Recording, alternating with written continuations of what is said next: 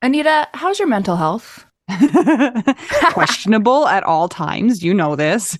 Yeah, how's the mental health of your children? Um, also a little bit tricky. Can I tell you my experience in trying to find therapists for myself and my kids, Mel? Yes, please. Okay, this is how it goes. You ask around your friends and your family for a referral for somebody who's nearby. You finally find somebody who sounds like they might work for your family. You give them a call and you find out that A, they're not accepting new patients, or B, they have a huge wait list. So you start over again and you ask people if they know anybody who would be a good therapist and a good fit. Finally, you find one, you go and you meet with them, and you figure out that you don't actually like them that much. But it's been so much work to find somebody who you can go to in your area that you're kind of stuck with them. Well, do you have any ideas for how to get around this? um, I do, because guess what? I've actually had some therapists that I have found on my own, which involves what you're saying. Sometimes I remember one time I was like three hours in the bathtub on my phone looking through Yeah. websites. I was such a prune at the end. But I have also had the experience with working with BetterHelp, and it was like, I, wa- I don't want to say too good to be true, but because it is true, but it's like amazing because I was matched with my therapist within 24 hours. And you didn't have to go through all of that other ridiculous process of trying to find somebody. And here's the cool thing too is if that person didn't work out for you, you can just switch and say and it's not like you're committing to another years long search for somebody who you're going to jive with. It's true. And I lucked out, or maybe just BetterHelp is really good at matching people together because I never had to change my therapist. I loved her. Perfect fit for me. And I know that some of our friends have used BetterHelp and they've had to change therapists, and boom, same day, you can change. Easy peasy. You can ghost your therapist. Get a new one. I love this idea. BetterHelp is one of our sponsors. If you use our promo code trybetterhelp.com slash WWDN, you get 10% off your first month. And we totally recommend it. Yes, get some therapy. That's trybetterhelp.com slash WWDN. The time is here. Everybody needs to know that our dogs have been podcasting together already Mhm. today, right? Right, Audry Right. Aw. And Adler. and Adler. Everybody, this is not Anita and Mel anymore. It's Scotty and Adler. We're just here observing, hitting record because we have thumbs. Okay, anyway, we kind of introduced you, but actually not at all. So, who do we have with us today, Anita? We have Audry. This is so funny because Audry's one of our patrons, and like for three solid weeks, my brain went on vacation and could not say her last name, even though it's not even hard. I was like Henninger, Henninger, Henny, Henny. It's Henniger, right? Did I say it finally right? Audry That Henniger. is correct. Yes. People are scared to say Henniger. Why? It- Hmm. I don't know. I think I it's don't like know. a. Like I a- blame Bill. It was his last name, and now I have to deal with that. Uh, People not wanting to say Henniger. What's your maiden name? Cohen, like Okay. the easiest, Like C O H E N. shortest. Yeah, short. Yeah. I don't think Well- it should be that hard, but as somebody who suffered from Henniger derangement syndrome for three weeks, I mean, I feel for them. Thanks for putting up with us, Audry, and welcome.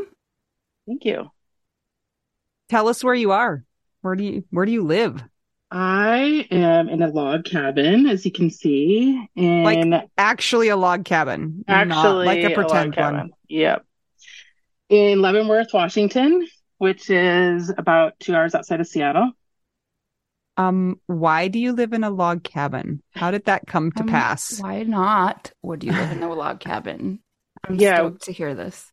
We bought this place in 2018 um, as our vacation home. Oh, Yeah. And we lived outside of Seattle in a town called Des Moines. We pronounce the S in Des Moines. Um, but after Bill died, I was like, I don't want to be in that house anymore. I have two houses. I'm one person and two dogs. So we moved out here. oh, okay. That's interesting.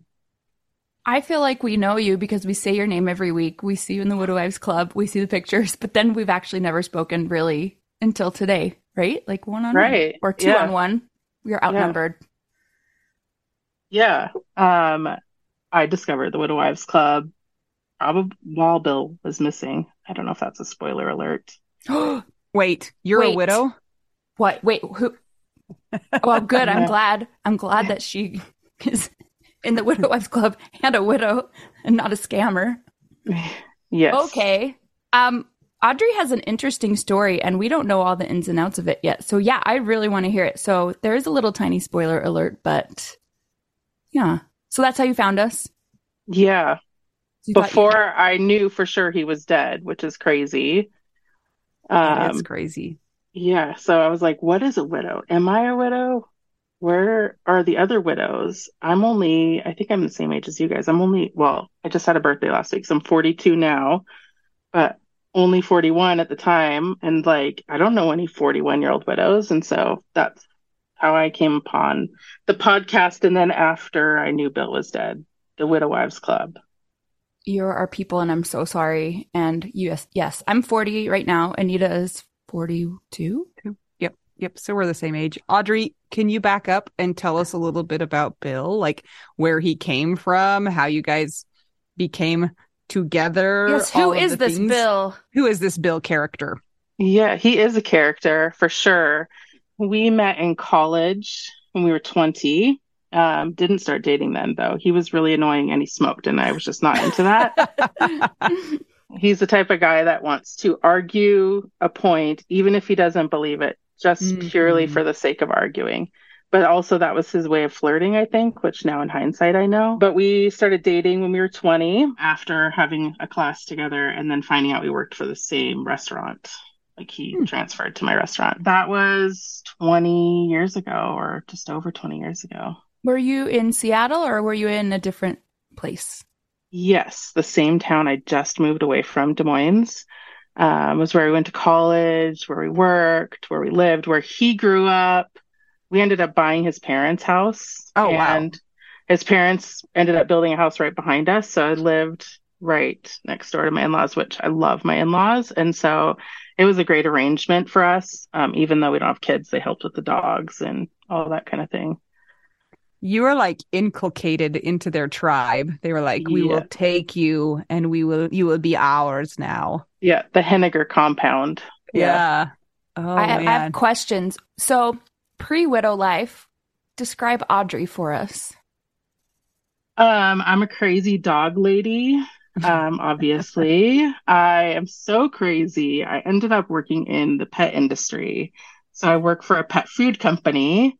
Um, Mel, did you get the care package yes. that we okay, sent? that was you that sent it. Yes, I yes. I was like, who sent me that? The dogs love it. I just used the last of some of it the other day because one of my dogs has a super like my Wime.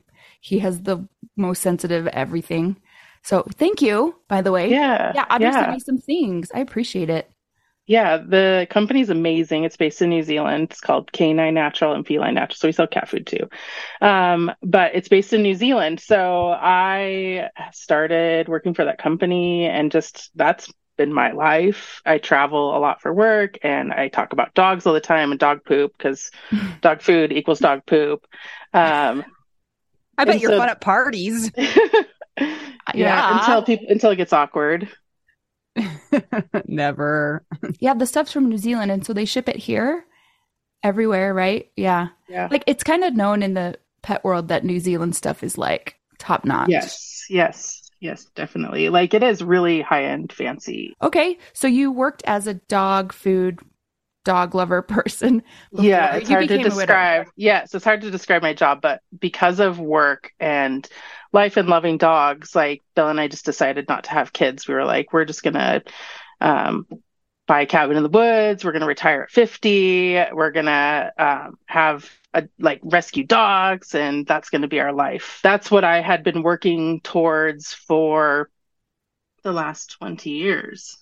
Um, but then fast forward to 2022 here at the cabin um, bill had an accident and um, bill's the type of guy who he had a motto and and it's really embarrassing to say sometimes or just awkward in that he said nothing bad ever happened to him and so he kind of lived like that motto it was like do the things that get your adrenaline pumping. He was never scared of anything.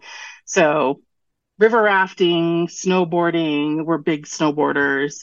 Um, but he would go fast and crazy, whereas I would just mosey on down the mountain casually and anything jumping off of cliffs, anything wild and crazy that he could do. That was it was his jam. Um, and river rafting was a big one for him, particularly whitewater rafting in boats. And he wasn't really much of a kayaker, um, but we owned kayaks, and I whitewater kayaked on occasion. Um, I grew up river rafting as a child, and my dad is just a really epic river rafter. A lot of people in the community know him. So when Bill joined our family, he just really embraced that community and loved those activities. So um, here at the cabin where we live in Leavenworth, there's a river called the Wenatchee River, which is a really cool raft rafting river. And in the summertime, inner tubing. There's a really cheesy Amazon movie right now that's based here. What? Uh, is it VelociPastor? Some...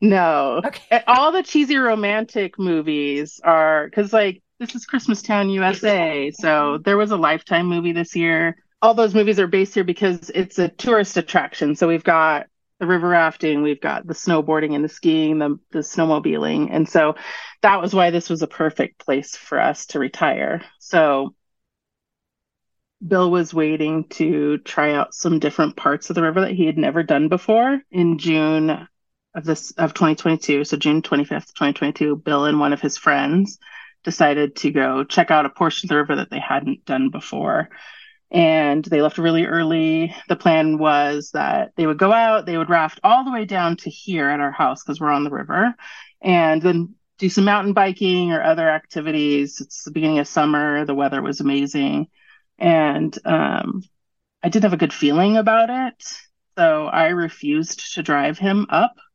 So my friend drove him out in my truck to the spot where they put into the river.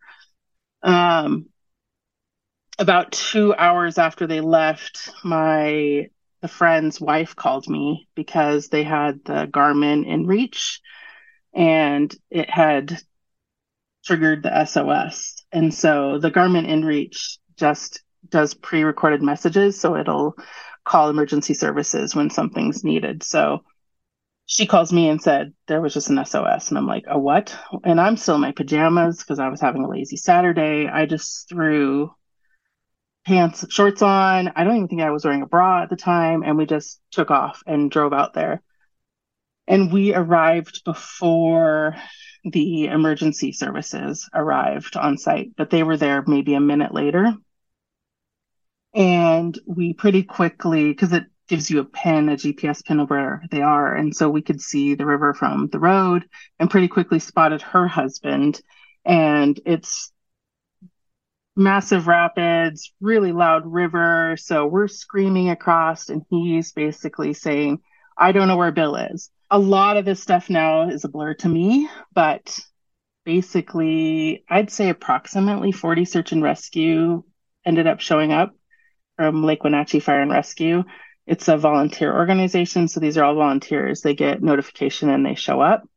And um, they started looking for Bill. So they did ground crew searches. They located Bill's boat right away. Bill actually had the Garmin on him, on his boat in the dry bag.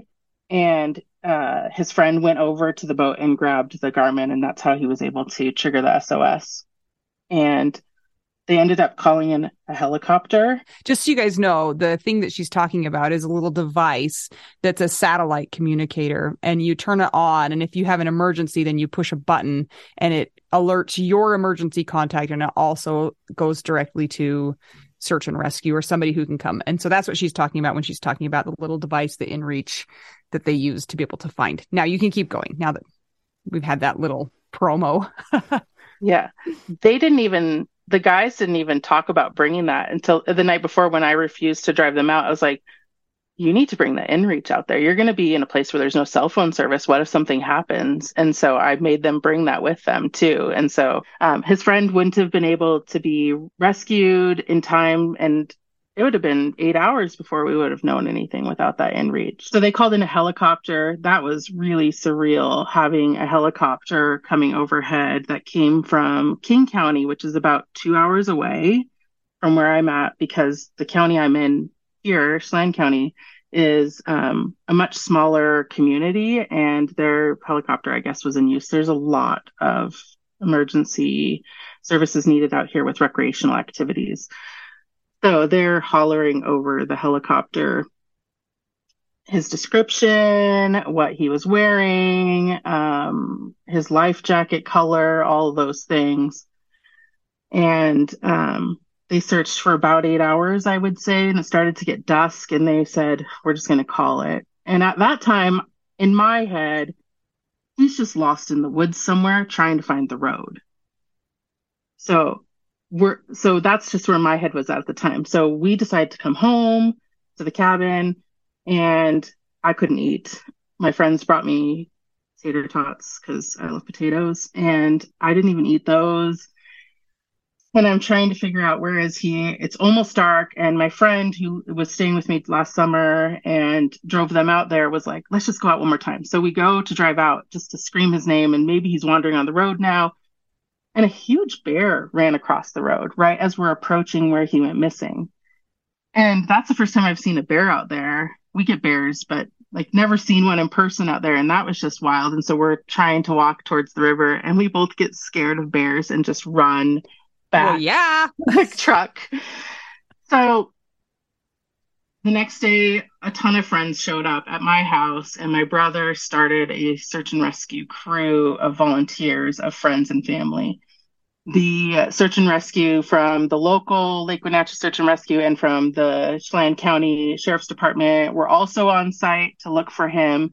And I decided to stay home because I was in cell phone service. I started making calls to friends and family that were close just to let them know he was missing um, and wanted to stay nearby. So I'm at home. And about halfway through the day, I see a black truck drive by, which looks like my dad's truck, drives past my house, and then two sheriff's trucks drive by. And then they whip around. My dad was just in such a rush and grief brain that he totally drove by my house. And so the sheriff stopped because they know where I live. And they get out of the car and they're like, We're just going to wait for your dad. And that's when I knew it wasn't good.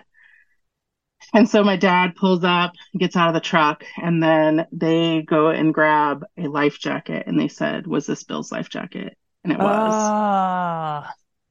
And so um, they basically were like, anytime something like this happens, person usually doesn't survive. And they anticipated that he was probably stuck in a log jam or caught under a rock, and the force of the water ripped the life jacket off of him. Oh, wow.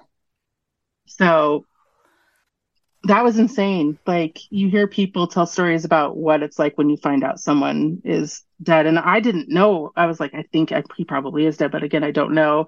And it's kind of like, yeah, you sob and I, it, my reaction was like the movies where I just kind of like fell to the ground, like in disbelief.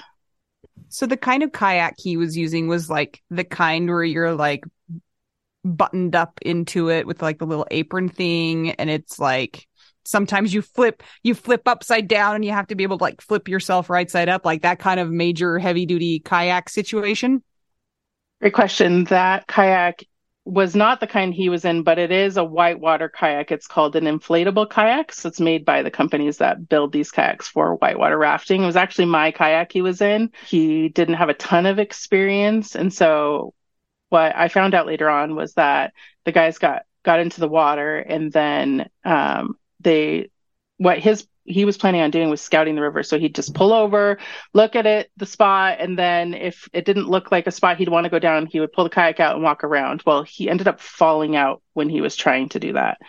Oh. And so went over a waterfall. Oh. Yeah. Oh my gosh.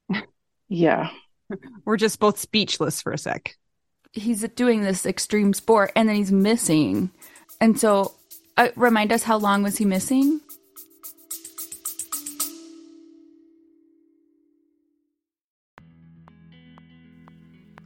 Sometimes we assume that unless we had a huge life insurance payout, we don't really need to know anything about investments or even finances. But guess what? A little knowledge of finances is critical for all of us. Maybe your partner was in charge of that stuff, and now you find yourself making all the decisions. Maybe you're mad about that. Maybe I am. Nicole from the He's Gone But the Money's Not podcast is here to help. She tackles financial literacy by telling the stories of women and widows and finance experts and shares the lessons they've learned as certified financial planners. Whether you know a lot and feel confident in your financial decisions or feel unsure about all of that stuff, there is more to learn. Listen and subscribe to the He's Gone But the Money's Not podcast on all podcast platforms. This ad was paid for by Rockhouse Financial, an SEC registered investment advisor.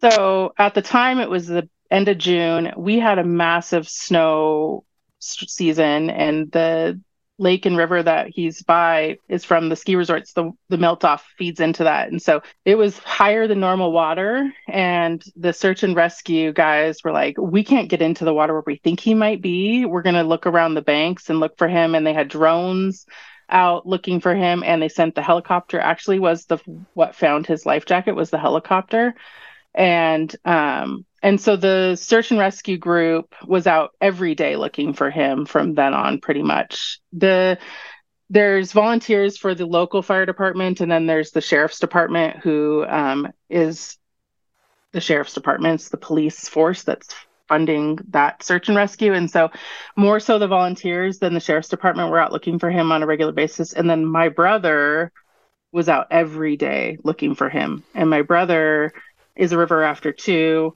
and into the extreme sports and was there every day until we found Bill. And so search and rescue couldn't really get into the water for almost four weeks. And oh, wow. when the water levels dropped to the level that they could get in was when they said, okay, we've got this scheduled day. We're going to send a dive crew out to look for Bill. In that four week period, my mind is like, what happens if they don't find him? I didn't know this, but somebody can be missing for seven years before they're declared legally dead. So I wouldn't have had rights to the property we share, life insurance, all these things if they didn't find him. And so I'm just like, what if we don't find him? And is that required? Like, if they can't find him, you have to wait seven years? You can go to court and fight it and show enough evidence that he is truly dead which i know there's people out there that are they're doing those types of things because there's there's so many missing people that are presumed dead. But the legal system says it's this the magic number is seven years. Oh my gosh audry. Audry ah! Uh, so was it four weeks to where they found him? Holy hell. How did yeah. you did you even sleep or eat any like what did you do? How did you deal with that? I didn't eat. I didn't eat at all hardly um, which is ironic for me because i'm a foodie. I slept a lot because i think it was so emotionally draining that i would just sleep through the night because the whole day i'm stressing about hearing from the group that's out there with the drone and whether or not they found anything. So within that four weeks they ended up finding his splash jacket which is like a waterproof jacket. They found his shirt he was wearing underneath that. So they kept finding things. So we tapped into a few resources. There is an organization called Find Me, which is a group of professionals that are search and rescue, psychics, and different groups like uh, different people like that. And so they were on the case, like trying to locate his body. Now I've determined it's his body. I'm pretty sure he's dead. I deactivated all my social media and didn't tell very many people because I didn't want that false hope that people, oh, he's a big, strong man. He'll survive. It's fine. And I felt like that was just not going to be productive for me. So I kind of became a little bit of a recluse from friends and family and um, hid at my home in Seattle or outside of Seattle. The day came that the the um, dive team was going to go out and look for him, and they had some spots where they thought he might be located. And my brother was there as well, sheriff's department, and then the um, the local fire department search and rescue. They searched all day and didn't find him on the day that it was scheduled. And one of the guys, I think from the sheriff's department, was like, you know, I think I saw something on drone footage or something, and this was like I think a mile down the river from where he went missing, and there was a log jam there, and so the scuba team had left, the the dive team had left, and it was just a couple of guys from the sheriff's department and my brother, and they went down to this spot and they found him. During the four weeks that he was missing, did your brain do any crazy things? Like, did you think that he was actually in the CIA or like had run away to be in the circus or something? Or were you pretty much just like resigned to the fact that he died? At that time, no, but now my brain does those things. When you talk about that in the Widow Wives Club and in on the podcast, I'm like having these dreams. Like he just shows up and he's like, "Just kidding. I was just trying to figure out if I could survive in the woods." And I don't know if it's my brain just because I didn't see his body. Hmm. Mhm. And so I never saw his body. I can't imagine gross how what it would have looked like. That would be traumatizing. My brother saw his foot and I know that that's got to be traumatizing. Oh my gosh, yes. I have Yeah. a question too. I was watching a documentary about a murder and well, not a murder. It was about a boating accident and the girl was missing I think for 2 weeks. And I was kind of paying attention to what their thought process was because they said, "Okay, we're out here diving, search and rescue is here. We just hope that she's found okay." And like even on the news the family's saying this and I'm like is there ever a scenario that you've heard of where somebody's been in an accident like that and like they really just swim down the stream and they're like lost somewhere or is that you know what i mean like why do our brains do that like well maybe she'll be fine He was found in the Gulf of Mexico. He made his way over to the Mississippi and got shot out the Gulf of Mexico. he just kept swimming He just kept going. That's why it's 7 years to decide if they're dead or not because maybe they did run off, I don't know, but um, I knew the mo- moment they found his life jacket cuz his life jacket was zipped up and Bill is the messiest guy you've ever met. He socks and underwear and jackets and things everywhere. He would have never taken life jacket off and then zipped it back up. And so that's the moment when I knew like he's definitely not. oh my god, He's definitely gone. And they think his like arm slipped out of it because it wasn't torn or anything. Like he wore size 13 shoes and so he had big feet. My brain is like his foot got lodged under something and then yeah, the current ripped the life okay, jacket. so it was like everything off. intact, but it Yeah. was almost like Yeah. it, okay, okay. wow that's like strong not tore it, but That is yeah, okay. strong That current sense. jeez Yeah, yeah. so you said that you did not see his body but they retrieved his body Yes, my brother was there through the whole thing. So they brought a hel- it was in the middle of the river in a log jam and so they had to bring a helicopter out. And I actually did see the my brother showed me the video. I don't know if I was prepared at the time to see the video, but I saw the video of the helicopter lifting oh his body out of the river in in a body bag and then um, the the closest funeral home is an hour plus away and so they had to drive out there and get him and my brother was like do i stay? What do i do? And they were like nope we got it from here. And so my brother drove into cell phone range and called me and the sense of relief like i knew the search and rescue was going on and so i had my sister and my best friend over at my house because I wanted to be around people when I got any news, whether it was they didn't find him or they did. And so the relief that I felt when they found him was just massive. It was like you could take a breath. Like he's not missing anymore. He, we know we have answers. And so that was, and then it was just phone calls after that. It's calling people who knew him, who knew, and then calling the people who didn't know or that had no idea he was even missing. Um, it's not a good situation when the relief comes when you know that somebody is dead. You know what I'm saying? Like it's just such a strange thing to be saying, like, oh, I feel so relieved. Like what what world is that a relief? But I totally understand what you're saying. But just to not be questioning and not have to go through that like torture every single day and not Yeah. know. Yeah, the answers.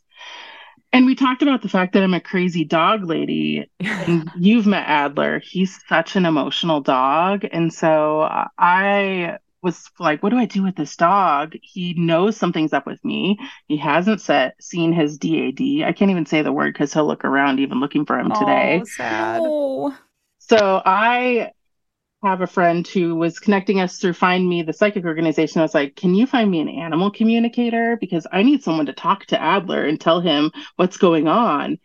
And so through a couple of people, I got connected to, to this woman in Germany and spoke German. So I'm typing in Google Translate my message to her. And I'm a little bit skeptical of the whole situation. She's in Germany on the other side of the world, but there was these weird signs too. When I contacted her to tell her the situation, she told me she had just lost her husband a few weeks before. And then her last name had Adler's name in it. And so I was like, she needs to talk to Adler. Wow. So it was pretty cool. Yeah, I want to hear how that went down because I've never heard of a dog psychic or a pet psychic. So explain. I don't know if everybody does it this way, but what she did was required a picture of him with his eyes. And so I sent him a picture of his sad face. Oh. And I'm trying to remember what other things. I think it was like how old he is, what his sex is, and just a few details about him. And then um, she wrote me back a couple days later and she said, I found a really good spot to communicate to him and basically asked him what, you know, what he thought was going on, how he felt about the situation, explained to him where his DAD was. And so she, it's so heartbreaking. She basically, he, he felt like he let his pack down and that his pack, mm-hmm. like his, his whole goal in life is to keep his pack together. And he felt like he failed Oh my gosh, poor boy. Yeah, Sadler. That's his nickname. Sadler. Sadler. Sadler needs some BarkBox. yeah. he needs all of the treats and all of the toys. Well, you know he's spoiled. Yeah, okay, he gets good. all of your New Zealand stuff. So yeah. Uh, does she like communicate with him too and say it's not your fault? How did it end up? Yeah, she explained the situation and and um I think doesn't matter what the answer is and what the situation is, Adler's still grieving. And so I definitely saw my dogs grieving. My other I have another dog, but she's not as obsessed with me as Adler is. and they both were moping around the house. They could feel that things were different. There was people constantly there. I'm not traveling, their DAD's not home. And so they grieved for quite some time and I still feel like they probably still wonder when he's going to come home. But I think that the pet psychic did help, like at least give him some answers because I did notice a little bit of a change in him after that. So, Audry, you've made this plan for your life. You're going to retire when you're 50. You guys are going to have dogs. You're going to travel. You're going to snowboard. You're going to do all the fun stuff together and it's just poof, it's gone. So, how have you started to figure out what life is going to be like for you? You're not that far out. So, I feel like maybe it's not a fair question to be like, so what's the plan now? But you've changed some things in your life. So, obviously, you've started to move toward that path. Yeah, old Audry had her life figured out for, you know, one year, five year, 10 years, 20 years. And now it's just completely out, out, out of the went down the waterfall. and um and it's like, I'm coming to literally though. Literally, yeah. Coming to terms with that not being able to control what's going to happen to me in the future and also letting go of just expectations was a big part of what I've been working on on myself for the last several months. But um, another thing that I've really worked on a lot is working in nonprofit work over the last couple of months, and I've found a lot of therapeutic benefits to doing nonprofit work, partially with search and rescue and with the fire department here locally, and learning about the funding and where the money goes to, and trying to prevent stuff like this happening in the future. I spoke to our local fire chief and was asking him some questions about how often does this happen? How can we prevent these types of things? Last year there was 14 water rescues just in this local community, in this small community, and then in Leavenworth downtown in that area, 30 water rescues last summer. The funding for water rescue comes from the sheriff's department. So a lot of people don't realize that. I didn't know that at the time either. That, you know, when we're talking about all the work that that the police department and the sheriff's department does, a portion of that goes to search and rescue. And what portion do we provide search and rescue or or how much is funded? And the local fire department which did so much in recovery and looking for bill and in the recovery of bill has zero funding for search and rescue. They're just their funding is fire and ems and they have as ems has a duty to show up when there's search and rescue calls but they don't have the tools to do the things that they need to do. They don't have a boat or life jackets or training to do water rescue. And so a lot of what I've been working on since Bill's death has been trying to find ways to raise funds for that type of thing. I live in a community that's big into outdoor activities. There's the skiing and the snowboarding and the snowmobiling and all the water activities in the summer and hiking and remote wilderness. So how can I help raise funds and help prevent something like this happening down the line to somebody else. So that's been a big part of what I've been doing over the last few months. Um, we raised quite a bit of money after Bill's death for a new drone for the fire department. Um, they used the drone every day when they were looking for him, and that was because they couldn't reach the areas where they thought he might be missing. And that drone will help with future rescues. That'll help. We have a lot of forest fires out here. It's going to help with the forest fires. And so that's the silver lining of all this. And I think Bill would be really stoked. And I think we're going to name the drone after him. We haven't found the clever Bill name. the drone. yeah, big Bill. I think he was six four. He was a really big dude. So Good guy. big Bill. So, how did you go about raising funds for this? Because of being involved with the search and rescue team for four weeks, I got to know a few people, and my brother really got involved in it too. My brother's an engineer, not a search and rescue type guy. Um, and through this whole thing, my brother has joined the fire department as a volunteer firefighter. Um, several of our friends in the community have joined the fire department, and all of the, my friends that live near me, there's a bunch of us, have joined the fire department's auxiliary, which helps raise funds for these types of things. So, through that process of looking for Bill, I met a lot of people, and then I was like, listen, I got to do something. I got to do something good from this situation. And so that's how we were able to raise the money. I think we raised about seventeen thousand dollars. I don't know if that's the final number, but um, it was somewhere Yeah. around there. I have an idea for you guys. Somebody needs to train a search and rescue vulture that can go and find people. I'm serious. They can smell stuff from forever away. So if you train Like, so morbid. listen, inclusivity and positivity about vultures. Well, I'm a crazy dog lady. I feel like I should be handling the dogs, but that's the other thing I've been volunteering with is our local rescue started doing some volunteer work there too because Bill's dream was to one day just have like a house full of rescue dogs. And so if That's I can gonna help happen. Yeah. No, I was gonna ask you that. Dogs. I was gonna ask if you were gonna uh have your dog not maybe not, you know, Adler because he's twelve, but if you were gonna train some dogs in in scent work. I don't know if um, I have the capabilities of doing that, but definitely would love to help connect a dog and somebody who knows how to do those things. Um, we do have avalanche dogs around in the area too, because we have a big ski resort right up the road. So, um, yeah, that would be really cool. That's one of the reasons why I started working in the um, animal rescue too. I love that. Wow. So I think that you've just kind of explained something that a lot of people who have gone through loss and are in grief feel. It's like we feel like we need to turn around and do something with it. You know, it's like I cannot just hold this without doing something with it because it's almost like just too much to hold on to and feel like it's got nothing good from it. Um so I love the creativity and where it went because that's not how it goes for everybody, but I do feel like a lot of people feel that same. I mean, it it created a podcast with Mel and I, right? That same feeling of like I need to do something with this.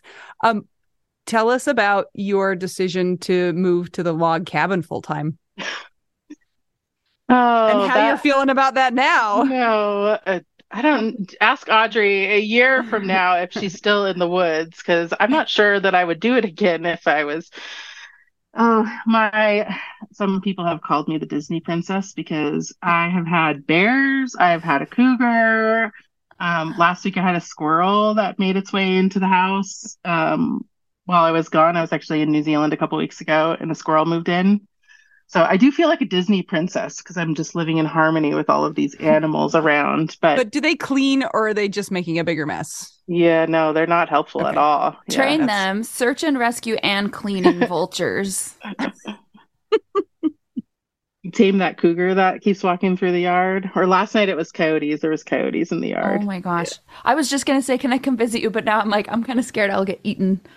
Well, I got a ski resort 25 minutes away. So, um, and I volunteer there too.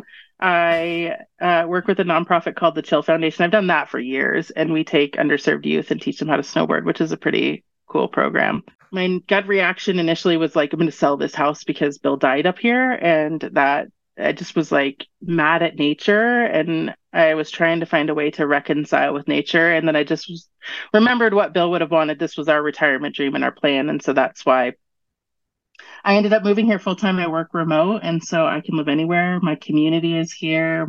My people are here. It's a beautiful area, and so I made the decision to move. And then it snowed like four feet in a week, and then the the pipes were freezing, and the toilet broke, and all of these things happened that just built character, I suppose you could say. Um, so that was why I.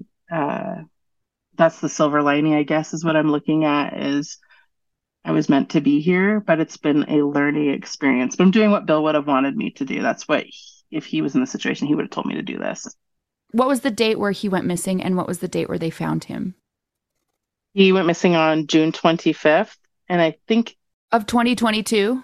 yes. And then I think he was found in July, uh, July 22nd. It was a Friday. So it was like almost a month later. Okay, Yeah. so we're recording this. What are what are we in? We're almost in March, but our episodes sometimes are we pre-record them and they come out a couple months later. So whenever this comes out, it's still you're still like within a year. Yeah. But I'm an, I'm an extrovert. Like I, why did I move into the woods remote? I don't know. Like I want to be around people. To be extroverted with the squirrels and the vultures. And to make friends on the internet, random mm-hmm. strangers. That's why we've become friends. Yeah, so those are the best this is the best group of people that to become friends with. Yeah, I don't know. Maybe it's just me trying lots of different things and now that I know I can't decide what I'm going to be doing a year from now or 5 months 5 years from now, I can make good decisions, but I'm just going to roll with the punches and no dog or no kids, so I might live in another state next year, who knows. you might live in New Zealand, maybe. Yeah, I could. maybe anywhere. I have a question for you because a little while ago, we kind of put feelers out in the Widow Wives Club. Are you liking the content? Like, what do you like? What do you not like? And for the majority of people, they were like, cool, keep doing it. Um, and I think we did get a few requests that they would like more stories of people that are fresh in grief, like newly widowed. So this is definitely you. So, Yeah. What are some things where you were just like, um, excuse me, what is going on? I need to talk about it. Because as Anita and I get further away from the deaths, I think we forget some of those initial things. Tell us what your life has been like and your emotions and your experience of being a widow. Yeah, I think the shock of Bill's death, his age and the way he died, and the whole story has really put a lot of people in my life in this state of shock too. And so for me, it was really difficult to grieve with people that knew Bill because they were in shock about how he died and they were grieving him. And so I feel like I've I did distance myself from a lot of people that I was close with. For me, finding people who understood, even if they weren't fresh in grief, just people who understood what it was like to lose a spouse and to lose a spouse at a young age, even, or in a shocking way. And then just learning more about these people who um, are grieving their person. I love grieving with other people and about their person and learning about their person. And I think that when you put that survey out, that's the number one thing I said was listening to other people who have lost their person because I've, it it keeps them alive. It keeps their memory alive, and I hope at some point that I can return and do the same with Bill and keep Bill's memory alive. And so that's the thing that I have really leaned into over the past few months is talking to other people who have lost their person. I ha- through the group found somebody who's we call each other our widow wives through your guys' organization. Yeah. Um, shout out to Karen. Um, I know Karen. yeah, By the We- way, thanks for moderating, Karen. she was in the kind of it felt like we were in the same stage of grief. We live so far apart, but I reached out to her and was like, you keep saying things in the group that I feel like connected with. And so then we just started messaging each other and then we're texting each other. And so we've just become really good friends. And I I, I don't know, I feel like widowhood's uh, in this stage of li- of life in widow in this stage of widowhood, it feels like a lot of I'm binging this show. What show are you binging? Or I'm not eating good foods or um, I had strawberries for dinner because that's what was in the fridge, and that's the stage I'm in. And we and Wait, we're I think I'm still on that stage. I think I still am too. Do you guys want to add us to your thread? what kind of Oreos did you have today? I ate these almonds because that they were here. or cup cupcakes for dinner. I think that was me a couple nights Yes. ago. Cookies Yeah, here. yeah. I'm with you.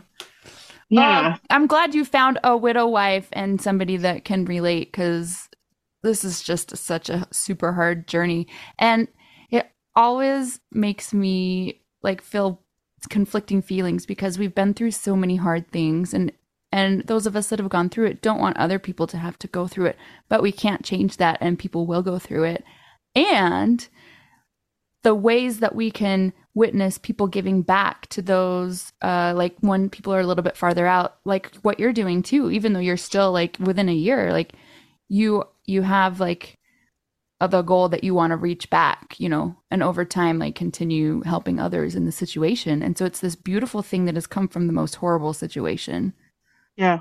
That's what we call the. sil- I keep calling it the silver lining. It's the things that I never would have imagined. Right? I'm, I talked to my boss today on Zoom in New Zealand, and he was like, "I don't know. I feel like you might have like some future in some of this grief widow space." And um, a year ago, I would have never even imagined that that that's where I would be today. Did you tell him you were going to be a major podcast guest in just a few hours? Your New Zealand viewership is going to like spike massively when the episode comes out. Audry, I want to ask you a question that I know is something that a lot of widows deal with. And I feel like it might be extra for you because you live in a log cabin in the middle of the woods. Talk to us about the feelings of isolation and feeling lonely as a Yeah. widow. I haven't figured out how to handle that yet, to be honest. I think luckily in this new age of Zoom, there's that. And I've I've worked in a remote position for 10 years. And so I've developed relationships with coworkers via Zoom for 10 years. And so that's definitely helped in, in Strangers on the Internet, Strangers in the Widow Wives Club. Uh, but I definitely feel remote isolation for sure. And I don't know the answer because I am an extrovert. So I'm coming to Camp Widow in a couple of weeks. oh Uh, excellent Yeah, and tra- I'll probably travel more. I mean, I have these two dogs that I don't know what to do with, but um, Adler likes to bite people and dogs too, so he has to. He's a special case. do your in-laws watch the dogs do you like drive them to your in-laws so they can watch them or who watches them Well, they're um, two hours away now, but my sister definitely helps with that. She, okay yeah, she's a good auntie. She's their godmom. Aw. Okay, this is going to be maybe a dumb question, and maybe it won't be a dumb question. Do you find that your dogs are able to help with missing of like physical touch? Do they help? Is it not helpful? Is it something that you like? Come here, dog. Like, I need to feel something warm and alive and feel that, you know, connection with somebody or something. I wish, but um, No. they're not good snugglers. Oh, you need a I Vizsla. Get a rescue Vizsla. Yeah. Yeah, Adler listens to me and when I tell him what to do, but then the minute he can get away, he gets away. He doesn't like to be smothered. And my other dog, she's just not into it at all. I have Oh, another man. question, and this is kind of random. You mentioned life insurance, and I know that one of my friends, when she applied for life insurance, they found out that her husband went was a rock climber or like rock climbed once or twice in his life. And as soon as they found that out, they're like, "Oh, you can't apply." How did you get life insurance? if you're doing extreme sports, or did she just have a weird company that was like, yeah, you, I didn't know that that wasn't a question that they asked. Yeah. I think they ask what other activities you do. Like I got asked about skiing. Um, I think it depends on the policies. Like some of them have more rigorous interview processes than others do. Because I've done a couple of them, and like they're like, "Are you alive? Yes. Like, do you smoke? No. Okay, you're in." And some of them are like, "Have you ever been? How many times a week do you go to Texas Roadhouse?" You know. so I think it just Yeah, well, the thing is, Bill knew he did stupid stuff. So the really crazy thing is that he paid extra to double his life insurance policy too, because he he knew he was doing stupid things, and he must have had that hindsight when he signed up. It was through his work, though. I don't think they asked a lot of questions. Oh, that's nice. Bill was a rocket scientist, by the way. Like that was what he did for a What? profession. Wait, what? Yeah, yeah, yeah. What kind of engineer was he? I mean, an aerospace engineer? Yeah, yeah, yeah. He worked for Blue Origin, which is Jeff Bezos's company, and they had a really cool benefit that I took advantage of as well.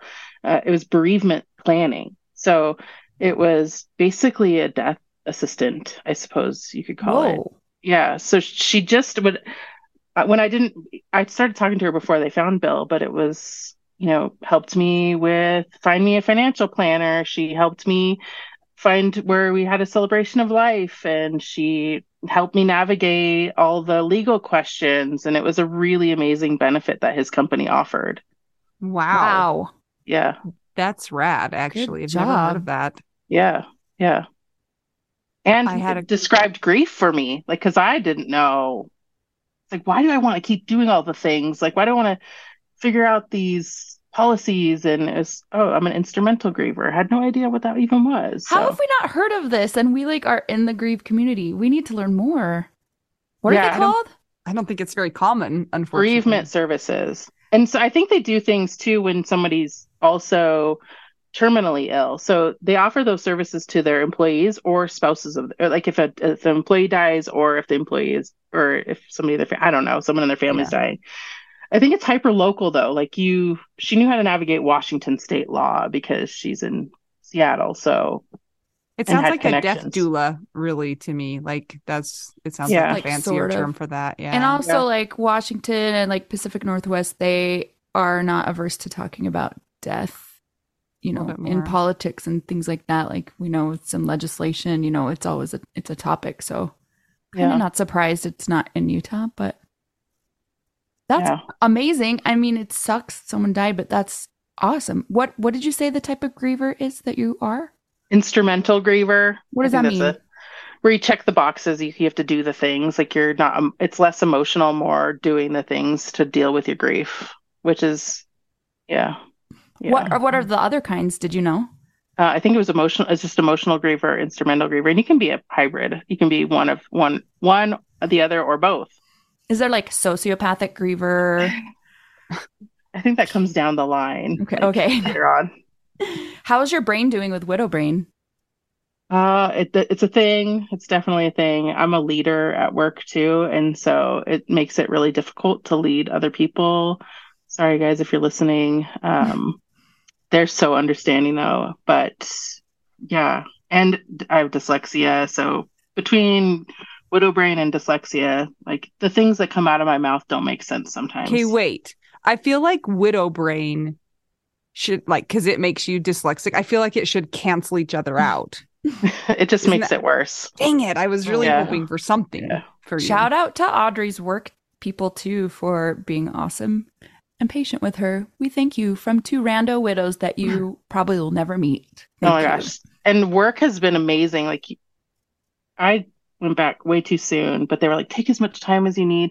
They made a significant donation to the for the drone and that just solidified that I'm in the right company doing the right thing. And that has been my boss came out from New Zealand once he the minute he heard that Bill was missing, he he got on a plane three kids under four, got on a plane and came out and was just talking to people, came over, walked Adler, like amazing. Wow. Who does that? I don't know. 'Cause it's a really short flight too. It's only like a twenty-four minute Yeah, flight from New Yeah, Zealand. yeah, Um, super quick. to US. Wow. Yeah. Everybody needs to be like your work. I know. I know. Do you work for the best company on the planet? Yes. I, th- I feel like I do. Yeah. Yeah. So, Audry, what what plans do you have for yourself? Are you in the time frame where you're just figuring out moment by moment?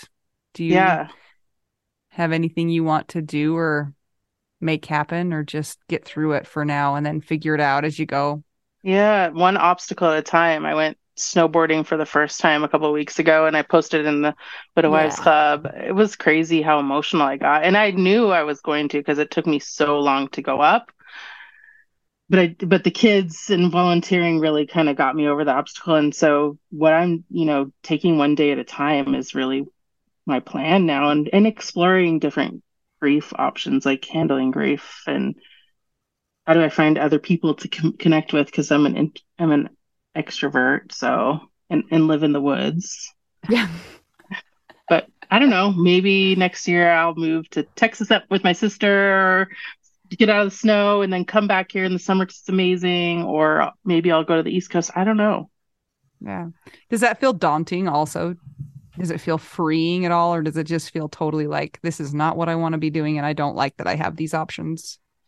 I know, isn't that like where probably, you know, look, think about that, all those options, and you're like, I don't want to do this. And it's like, oh my gosh, but then I could do this. And so it vacillates between the two. And I've just realized that I can't make any, I can't decide what I'm doing five years for now. So I just have to go with the flow, which is not my personality type at all by any stretch of the imagination. But I'm letting it happen because I can't make decisions right now. I can't make long term decisions. And nobody is really relying on me but me, which is the benefit of not having kids, I guess. the benefit and the hard thing because there's the isolation and loneliness. Yeah. But you don't have like Anita's stress, which is But you like, live in a log cabin in the woods. One time a squirrel ate a hole through my pants pocket. how? How did it Had end a- up in your pants? It had a candy bar in there and I was camping. Anita. Anita, the pants were not on me at the time, but I like came back to the tent and the squirrel was like and it it got the candy bar and I had a hole in my pants pocket. The more childhood stories I hear about you, the more I realize you actually were a feral child. What And if I told you I was an adult when that happened? Okay, not surprised either. It ate through the outside of my pocket too, not like from the inside. So I had a hole in my Anita, oh my that life and that life camping is like what I live here every day. It's like That's so permanent camping. When you talk about like having to get your wood for your wood stove, and I'm like, I'm out. Nope, nope, nope, nope, nope, nope. That's that's not for me. The snow is like 82 feet tall. Ugh. Yeah, there's a, Oh I'm learning a lot. Or the time my toilet broke when because it was so cold, the wax ring failed, and I'm like, what am I going to do? I didn't even know that was a thing that could happen. Uh, I didn't either. And I was like, Yeah. maybe I can watch a YouTube video and take the toilet apart. But then what if I do more damage than good? And Yeah. Here's a question though, as an instrumental griever, have you found it helpful that you are quite busy with what some might say are like mundane tasks? Like you have to do, you have to check all of these boxes just to live. You don't have a lot of time to just like sit and think about things. You're like, I got stuff to do to live in the little house on the prairie here. that's probably why I did this. Put Mhm. myself into this situation is because I needed to challenge myself in those ways. Because I probably would have been just stuck in some weird rut if I stayed there at the other house and reintegrated into that society. Do you have to chop your own wood? I have a log splitter But and so my yes, you do. have- it's not super i mean it's remote but there's neighbors. And so we go out as a group and cut down trees and chop wood. That's been something we've always done. And so yeah luckily i had all the wood already ready for the winter before bill died. This um summer my neighbors i'm sure will help me restock. Wasn't it you, Audry, that got that couch you're sitting on as Yeah, your my- grief, grief Yes. couch? I thought This that is was my- the best post. yes because i'm like i'm gonna binge watch tv shows on a regular being isolated in the woods i better get a nice couch Yeah, the grief couch. So, uh, well, I just would like to extend the invitation that anytime you feel like you need to like go snowboard somewhere, Utah's a great place. If you need to get out, I'll ski with you. I'll ski. You can snowboard. Um, yeah, and there are a bunch of skiers and snowboarders in the Widow Wives Club. So Yeah, we should it. Let's do plan it. a trip. Yeah. I'm in. Yeah. I've snowboarded in multiple countries, different states. It's definitely my jam. We got married in Whistler. So uh, went snowboarding, got married, and yeah, in the snow. I may be predicting that we might be ski travel friends in the future, unless you're like, I don't like you, go away. Please go away. so, because I tried to drag Anita, and I find it took me three years to get her Once this year gone once. Yeah, but Anita, I feel like you're my like like I've been snowboarding for I think like 25 years, but I'm like cruisy, just chilling down really Yeah. slow. I'm 42. I'm gonna break a bone if I go any too wild. So I'm just a real cruisy snowboarder. I'm mostly worried about not getting myself hurt. That's how I feel about all things, Exactly. so, Yeah. yeah. Yeah. Yeah. I just want to do jumps. Yeah. There's something for everyone at any on any run, right? Any like good blue Yes. run. Like people can run down the groomer. It's fine. People can go in the trees off to the side or whatever. You know, you can find stuff to do. I'll record you while you're doing your jumps. Okay, Perfect. you can be That's it, my no. my ski mom filmer. Yeah. Okay, Audry, plan on it. I'm serious. I'm in. And we are so glad that we got to talk to you today. And Anita gets to ask the last question. The muy, muy important question of what's your favorite cheese, Audry? I laugh so hard when I listen to the episodes and people are like shocked when they get asked these questions. Like, have you even listened to the podcast? I know we're like, we can tell you don't listen. We say the same thing. We're like, we know Oh. your secret. Mhm. so my I didn't grow up eating cheese because my dad hated it. But How do you hate yeah, cheese? I know. He thinks it's rotten milk. He loves milk. Cheese is rotten milk. That's his I rationale. mean, he's not he's not wrong. wrong, it kind yeah. of is, yeah, but yeah. it's delicious. But goat cheese, 100% goat cheese. Yeah. See, I feel like you went from, you know, way over because goat cheese is not a mild cheese. It's got some flavor to it. So Yeah. It's good on a salad or a bur- burger or anything. Yeah. I love it too. Thank you so much for joining us once again, Audry. We hope that our listeners have enjoyed this story. Please find the Widow Wives Club on Facebook and join it. Make sure you join the right one because there's two of them out there these days. And if you want to keep the podcast going, check out our Patreon. It's patreon.com slash WWDN. If you'd like to buy us tacos, go to buymeacoffee.com slash widow we do now. And if you will please give us a rating and review, it really helps us to find people when we need to find them. So on Apple Podcasts or Spotify. And until we get to talk to you again, oh, Mel has something. Or get our app. The end. go. until we get to talk to you again, I'm Anita. I'm Mel. And I'm Audry. We are two young widows and one widow who lives in the little house on the prairie, but in the woods. And we're all just trying to figure out widow We do. Now.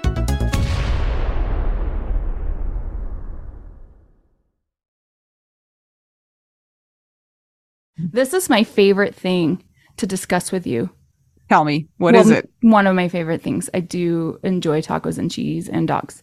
This is about how you cannot pay hundreds and hundreds of dollars for a phone plan, especially when you're a widow, your person is dead, you might have kids, you might need another option, and you just want your phone to work, you want unlimited texting and service, and you want it to be like 25 bucks a month. It blows my mind that they have plans that start at $15 a month. That is so cheap. And the cool thing is, is it uses other 5G networks. And so you don't have to pay extra for that and you still get great service. Yep, Anita and I have traveled all over and I have used my phone. So I highly recommend it. And my mom's even on it. When my dad died, we put his phone down to the cheapest plan, which is $15 a month. And I think my mom's on the $20 a month plan and it's so worth it. It's so much cheaper than what we were all paying before. So I highly recommend it if you're on a budget or not. Who cares? Ryan Reynolds is in charge of the company and they send you free stickers with Ryan Reynolds temporary tattoos. It's kind of the best. So if somebody wants to sign up, what can they do, Anita? Go to trymintmobile.com slash WWDN. Seriously, you guys, such a great idea. Save yourself some money. And if you're worried about losing data or having any changes with your phone, not going to happen. They walk you through it. Everything's fine. It's the easiest process of all time. Again, that's Trymintmobile.com slash WWDN.